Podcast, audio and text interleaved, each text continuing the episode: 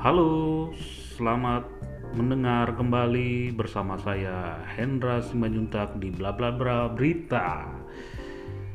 Kita bertemu lagi di Riau Podcast yang pada hari ini saya ingin mengangkat kembali topik soal tingginya kasus covid sembilan belas di Provinsi Riau.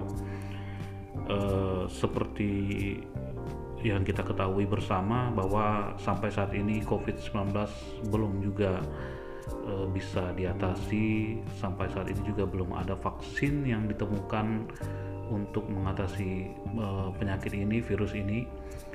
Uh, di Riau malah kasusnya dalam beberapa hari terakhir itu sudah uh, mencapai di angka ratusan perharinya.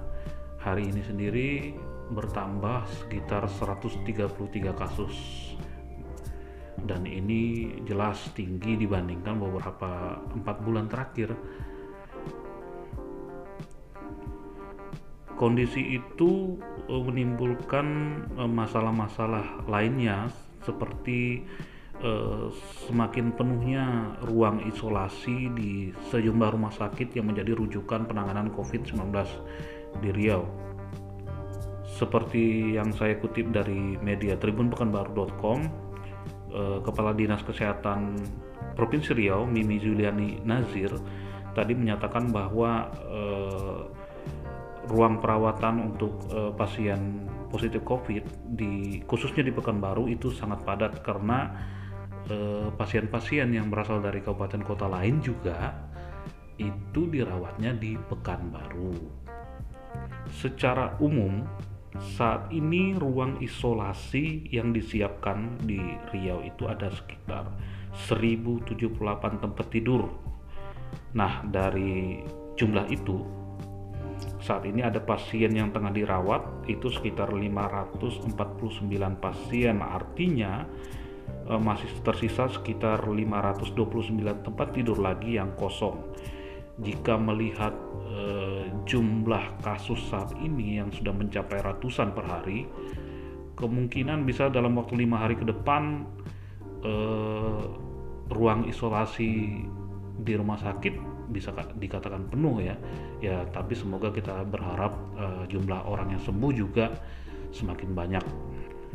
Nah, masih terkait upaya penanganan eh, covid sembilan belas, rencananya di Pekanbaru akan dilakukan pemberlakuan e, pembatasan sosial berskala mikro itu mulai Kamis tanggal sepuluh September mendatang.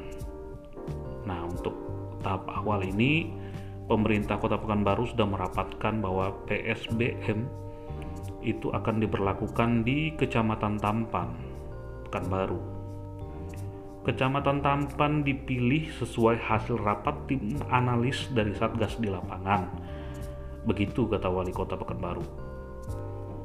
Jika sudah diberlakukan, P S B M ini akan menyasar beberapa hal di Kecamatan Tampan seperti penggunaan masker, menjaga jarak, dan mencuci tangan.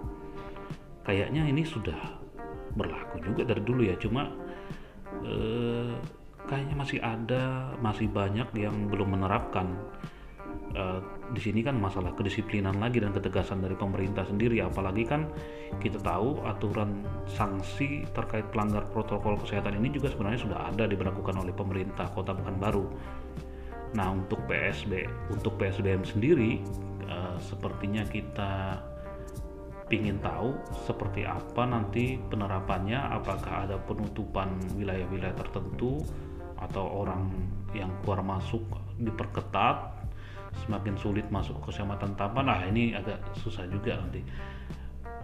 Yang jelas P S B M itu salah satu upaya untuk menekan laju kasus covid sembilan belas di Pekanbaru.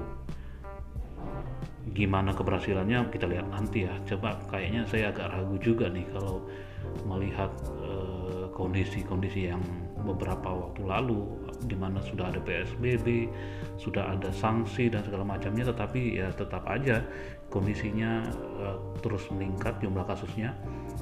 Nah, ini juga perlu keseriusan dari pemerintah, jangan ada lagi eh, setengah hati melakukan kebijakan. dan ya semakin mendekatkan diri dengan masyarakat lah, supaya masyarakatnya sadar sendiri, karena tanpa kesadaran dari masyarakat secara pribadi ya sulit sekali aturan-aturan ini diterapkan. Begitu sih menurut saya.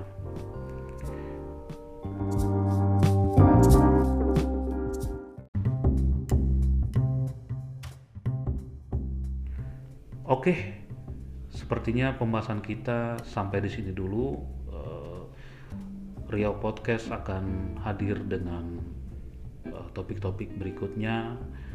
Pesan saya tetap jaga kesehatan, gunakan masker, jaga jarak, dan rajin cuci tangan. Jika tidak ada keperluan yang mendesak atau keperluan rutin, sebaiknya tetap di rumah saja.